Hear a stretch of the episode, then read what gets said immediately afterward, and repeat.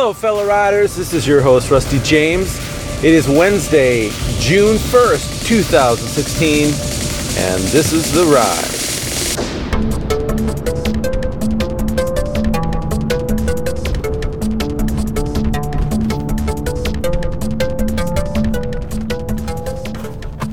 Wow, a lot of difference one day makes. Yesterday, noontime, I got a call from a guy who cuts hay. A gentleman who has cut the hay on our property for a while, for many years, I guess. And, um, but this is the first year that we've been on that property. And uh, he said, Hey, um, I'm cutting the hay right next to the field, or right next to your field and I got your message, and uh, well, we're going to do it today. And this field, the hay field I have, is about four acres, and the one right next to me is about, I'd say, 10. And the hay had grown quite a bit, it was up to my chest, I'd say. And, you know, just for the fun of it, I was looking online to see how people back in the day would handle hay. I think I'm saying it right. A scythe. Sometimes people uh, consider like a sickle, but it's a scythe or a scythe. And it's a special curved knife that you would use to cut the hay right at the base. And I'm watching some of these videos and I'm thinking, okay, I could probably do one acre over the course of the summer, but I got four acres. But, you know, some of these folks, they're relentless. They just go to town. And then, you know, then they got to dry it. And then they got to bale it all by hand. I mean, actually, to be honest, I was looking at an Amish thing and they do all of the work without machines except for when they're baling it. I guess they have some kind of rule that uh, they can load it into a hay wagon with horsepower. They cut it with some kind of human power or horsepower, and then they bale it. They bring it to the side of the field and they use some form of a machine to do the baling. So I don't know why don't they don't just put a tractor on that field and do it because what I saw yesterday, and I may post some of these videos up on on the Ride Facebook page. This tractor he used on this about 14 acre chunk of land. My wife tells me I wasn't even there. I had to watch the video she took. took him about half an hour. Half an hour to cut all this. That just blows me away it's a sight to behold. But you know, a lot of difference a day makes. Now I look in my backyard and I see it all mowed. Unfortunately, I think the rain's coming today. They timed it really bad, but oh well. So it might have to be in the field a little bit longer to dry out. Interesting tidbit I was looking out the back window, and because the hay is cut, I could see this lone coyote making his rounds, flanking my property, not much more than 40 yards away from my chicken coops. And you know, he could smell those chickens. And every once in a while, he'd pop his head up and look toward the house, almost like he'd been doing this forever. Like he knew what the house meant. Like that's the guy. There's there's the guy with a gun in there. I got to be diligent. And every once in a while, he, he he he was really skulking. That's a word, and if it's not a word, it should be because that's exactly what it looked like. He was skulking around, kind of acting all humble and stuff.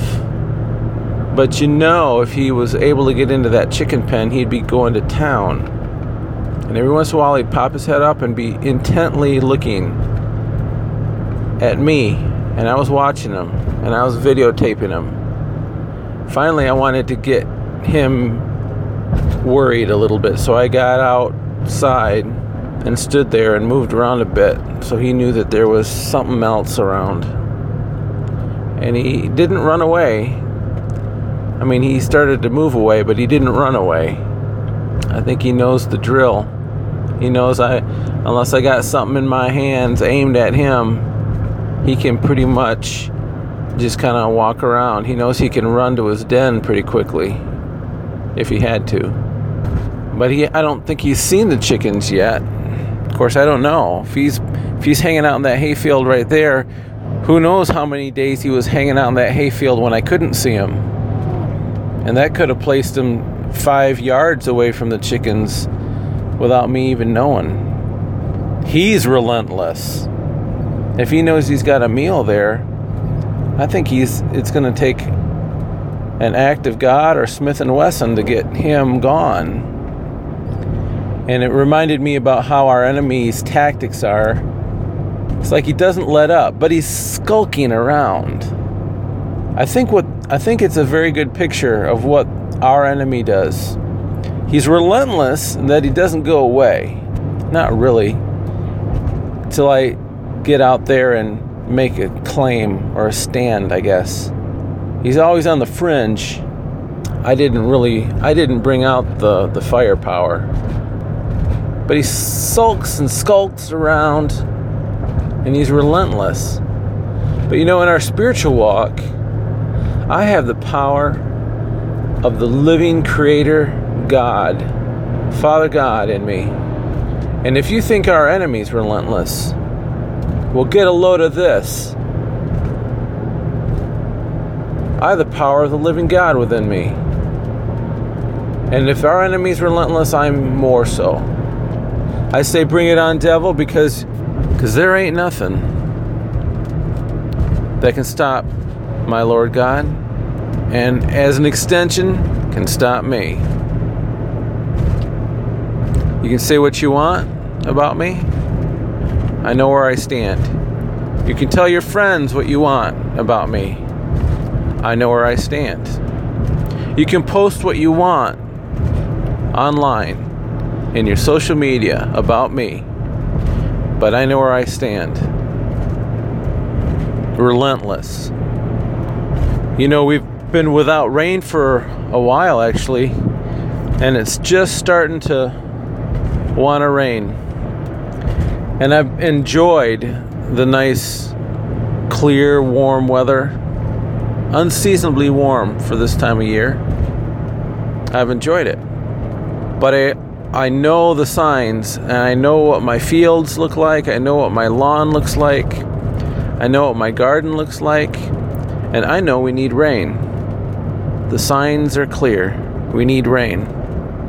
And you know how I was talking about taking a stand and, and being relentless in your faith? I know that there's times that I need to get refreshing and I need to get fueled up again. We all have that. And if you're not feeling that way about your stand and about how you can head off the enemy coyote, then I think a little bit of rain is in order. See, rain is great because rain refreshes, it cools, it brings life in that plants and animals need water all the time. It washes, it cleanses, cleanses the air. You know, yesterday when the hay was being cut, I I know there was pollen just all over the place because a few days ago I noticed for the first time what appeared to be just smoke coming out of the hayfield. At first I thought it was a neighbor doing some brush burning. But then I realized it's just the hay pollen and it was so thick in places that it looked like smoke. And as they were cutting the hay yesterday, I know that there was this pollen cloud wherever the tractor was. And it just dusts up the air, and rain knocks that down. It cleans the air. It's why the air smells so good after a spring rain. It's fresh. I'm looking through my windshield and it's completely covered with dust. I'm taking care of it right now.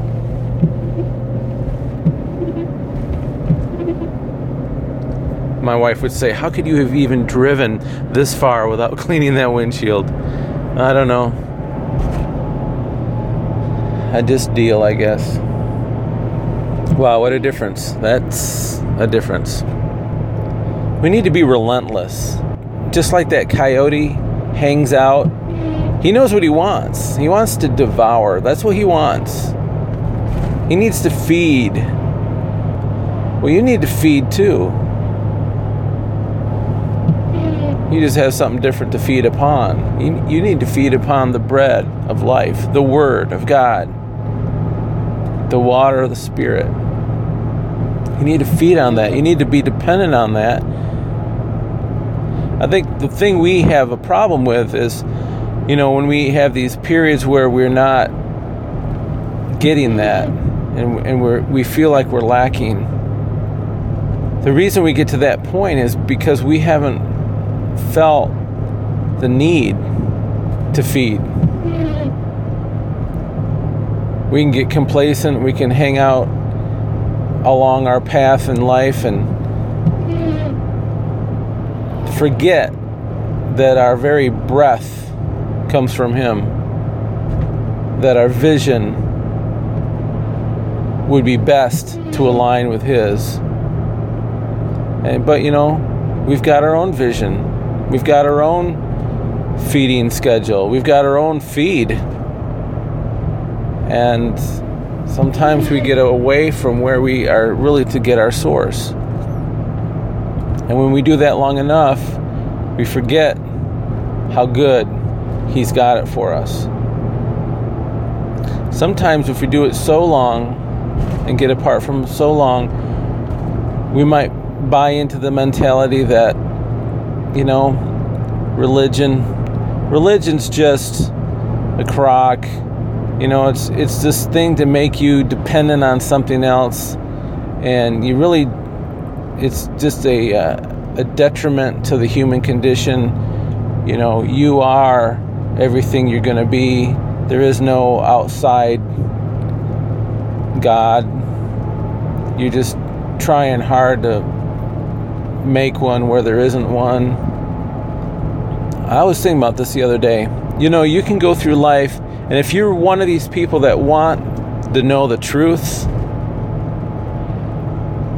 you can you can do it two ways. You can say, you know what, I don't believe in God, and I and I will adamantly want to live truth. So because I don't believe there's a God and I want to live the truth I understand, I will refuse that there's a God. I, on the other hand, want to tell you that I believe that God is the truth. God is truth, He embodies truth. But it requires faith to believe in Him, which means I can't prove Him to you. You have to take it by faith. And so you can choose to go through life telling yourself, I haven't been bamboozled. No one has convinced me of something I don't believe. And you can go to your grave that way. And then you find out whether you're true or not. I would rather believe. And what I see is so clearly demonstrated with nature and a lot of things in physics tell me that there is a creator. And I know I don't know all things, but I believe in the creator and I believe that Jesus is who he said he was. I believe that he is the one and the only Son of God. You know, I've mentioned this before, but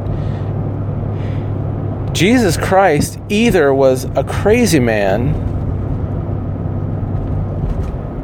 or he was straight up lying to us and a schemer or he is who he said he was God. Those are your choices.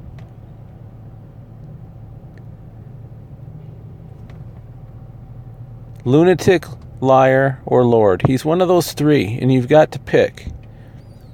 And so you're not allowed to say, well, he was a good teacher, like a lot of people do.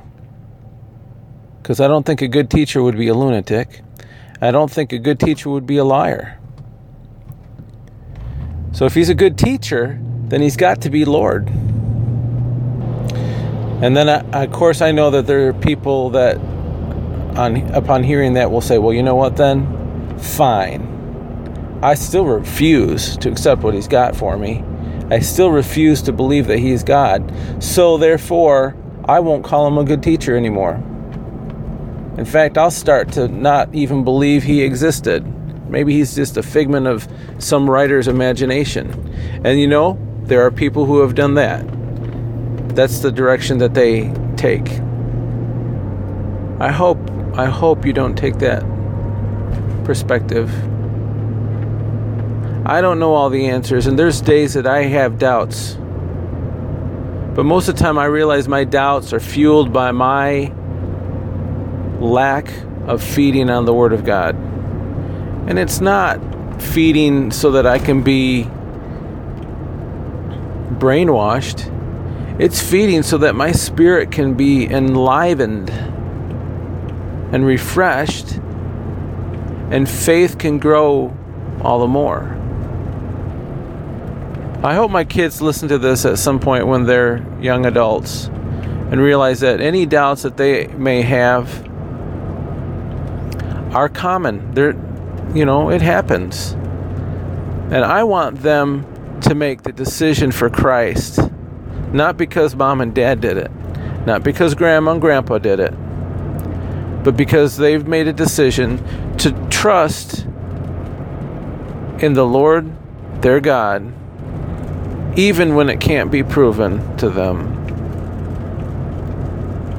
They're believers, they live a life of faith.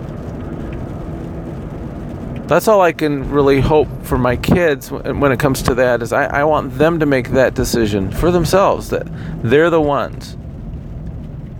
And they're teenagers now and they've made decisions like that. It's a constant thing. You you need to make the, the decision daily.